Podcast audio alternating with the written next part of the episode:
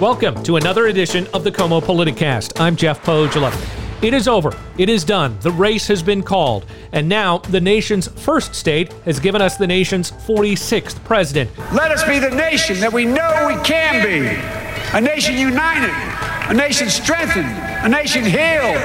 The United States of America, ladies and gentlemen, there's never, never been anything we've tried we've not been able to do. Joe Biden of Delaware is now the president elect. He will take office at noon on January 20th, 2021. But before then, a lot remains to be done. Joining me now is Democratic strategist Cathy Allen and Republican strategist Randy Pepple. And before we get into what happens next, I wanted to get your reactions to Joe Biden's victory speech on Saturday night. Yeah, I, I think that uh, the vice president gave the exact kind of speech that we needed as a country, and and two that we expected from Joe Biden, and three that reminded us what we've been missing uh, over the last four years in terms of having a leader who abides by the norms of the office. We we expect a victory speech that reaches out to those who did not vote uh, for the candidate. We we expect a victory speech that uh, it, it expresses humility, uh, that expresses faith in God, that uh, it, it, expresses hope in a better future. And, you know, that's not always what we've seen over the last four years. And so it was refreshing to have that. And now uh, the hard mm-hmm. part is, is uh, living up to those words as we go forward. Of course, next comes the transition, but there's also the question as to whether or not President Donald Trump is going to accept the results. He's already tweeted that he's suing in, in all of the swing states to try to invalidate some ballots. We saw Rudy Giuliani, the president's personal lawyer, going out yesterday saying that we don't know. Joe Biden may have uh, voted 30,000 times or something to that effect. So there's been a lot of misleading and downright false information coming out of the president and his campaign. But do you think the American public is ready to move on, or are there going to be people who are still stuck on this notion that this election was stolen? I would say, sure, people believe this, but in the real world, here's what's happened: is that I've never seen more people who were more interested in putting this behind us to be able to kind of like move in a new direction so that we don't hate our next door neighbor more importantly, kind of an interesting thing in terms of the number of even Republicans who haven't been interested in standing behind Trump in regards to anything he wants to do.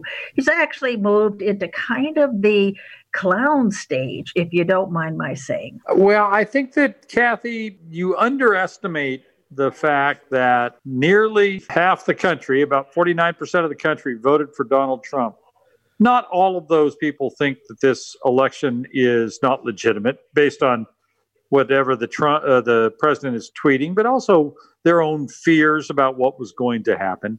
But there's a significant uh, plurality there that does feel that uh, something uh, unseemly has occurred. And so that is a burden that uh, Joe Biden is going to have to deal with, and I think he will. Um, I wish I could say that the president would, uh, at some point, stop this destructive behavior towards our electoral system, but I don't uh, have any expectation that he will.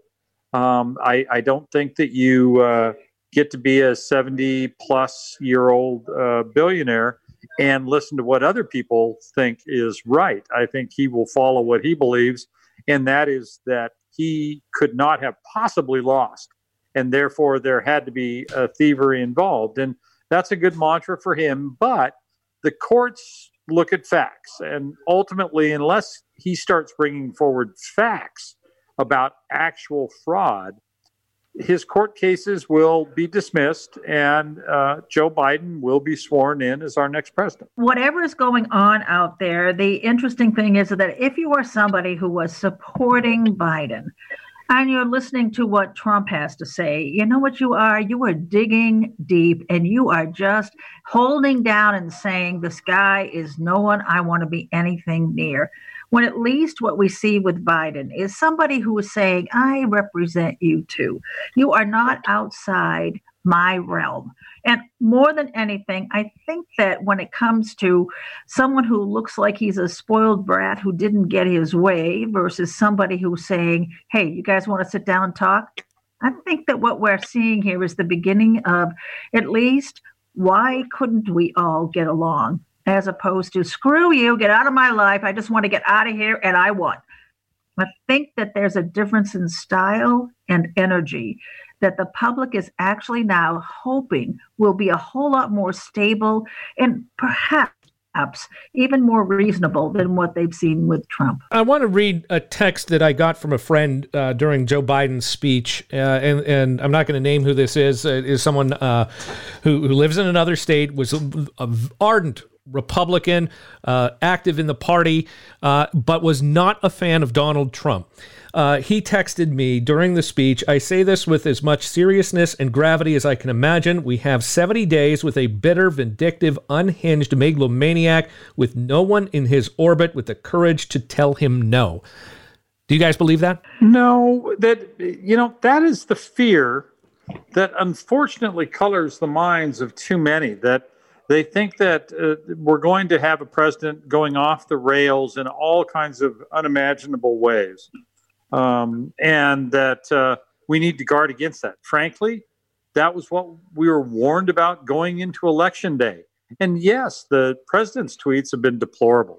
I think they're dangerous for democracy. I think they're unfortunate. But at the end of the day, all they are are tweets.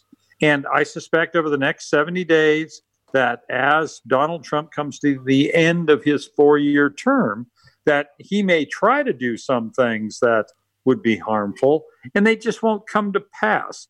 As much of the things that he has wanted to do over the last four years that he's been unable to achieve have not come to pass. So I do not take quite a fatalistic view. I think that he will be bitter, undoubtedly. Will he concede? I doubt it. But at the end of the day, he will go. And that ultimately is the wonder of our system. It's incumbent upon the winner. It's incumbent upon Joe Biden and Kamala Harris to be able to open up and say, you know what, the path that we've taken to here is not acceptable to either side. What we need to do is be looking at what's good for all of us. And even though that sounds a little Pollyanna ish, the real news here is people are tired of fighting and getting less done at more cost to them.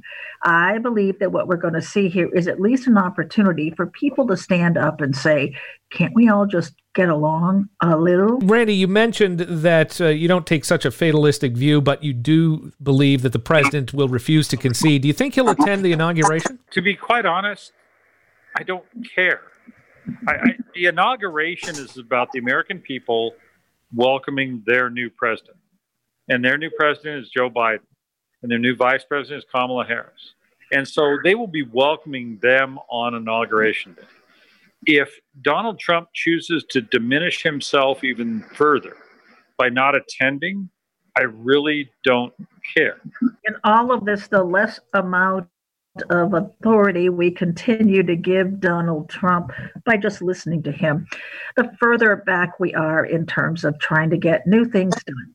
I think we have a country that is kind of holding their breath and hoping that we're not going to be is as I would say divisive as we've been in the last four years, still open for grabs. For the last four years, we've seen Trump essentially take over the Republican Party. It is no longer the Republican Party, it is really the Trump Party. Randy, you've been a strategist for this party and a member of it for many, many years. Has Donald Trump done damage to the GOP brand? We'll we'll be able to see the uh, level of damage as we resume normal activities. I mean, I, I, don't put that in the past tense when you say I, I've been a Republican. I, I am a Republican. I don't consider Donald Trump to be one. And I suspect that his influence on the party will be in direct proportion to how much he is trying to pick the next president. The more it is clear that he is trying to install someone of his choosing, the less likely it is that other Republicans will follow along. And so I suspect he'll return to having the level of power that any D list uh, television personality would have. You think he runs again in 2024?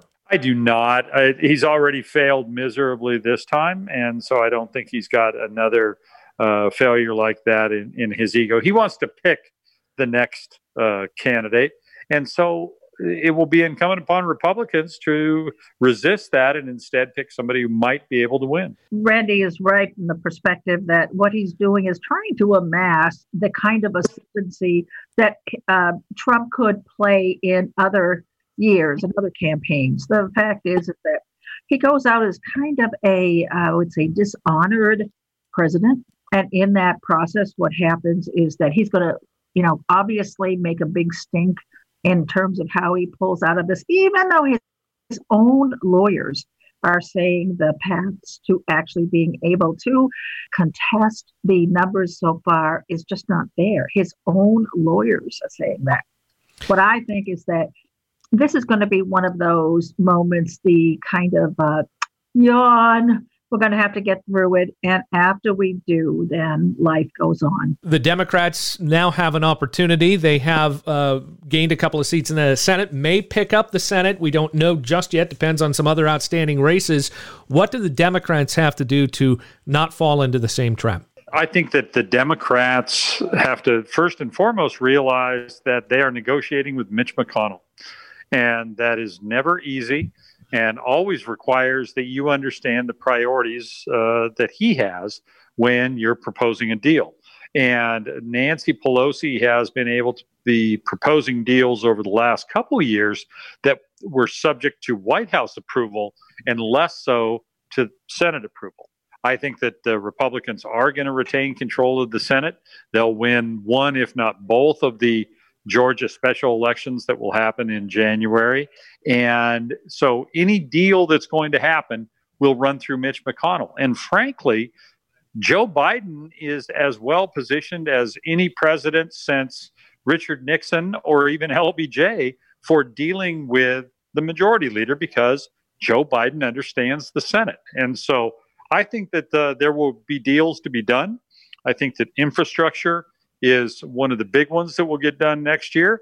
First will be a COVID relief bill, uh, and that will be negotiated perhaps even before Donald Trump leaves office. But uh, uh, I, I think that there is work to be done that can be done, but not if there is a uh, disrespect shown to the Senate Majority Leader because that's a recipe for nothing getting done. Cathy, what would you advise the Democrats to do as a strategist for the party? What I would say is that, yes, I do think. Given the best thing I know personally about Joe Biden is that this guy is a great negotiator. He's also somebody that is not likely to lead with his chin. He actually leads with a piece of paper to say, what is it we can do to all kind of, you know, advance an issue, a cause, a bill, whatever. I do think that he is held in high regard about that. And I also think that people who have worked with him previously, even in the Republican Senate, have actually said this guy is the best at being able to cross the aisle, say, How can we all get together? What is it you need the most? What is it I need the most? And pull it from there. What I also think is that, you know, Kamala has also been, Kamala Harris has been one of the people who also has helped lead, I would say, major. Uh, major issues where she was not going to be, nor were the Democrats going to be in this on the same side as where uh, Mitchell was. And so, from all of this, there's a sense that there is uh, animosity that exists, but there's also evidence of people getting along. I am hoping what this does it show a sense of yeah we can try to get more done by just not being obnoxious both sides have a lot of credits in those columns. All right, Randy Pepple and Cathy Allen, Republican strategist, Democratic strategist, respectively. Thank you so much for joining us. Not a problem. Thanks for having us. And that will do it for this episode of the KOMO Politicast. Be sure to stay tuned to this feed because we will have more as the transition moves forward. If you like the show, please leave a rating and a review in Apple Podcasts. And for more, be sure to check out our other shows such as KOMO News This Week, Life Beat with Marina Rockinger, and our hourly news updates. All are available at komonews.com slash podcasts or your favorite podcast app. Thank you for listening and have a good week.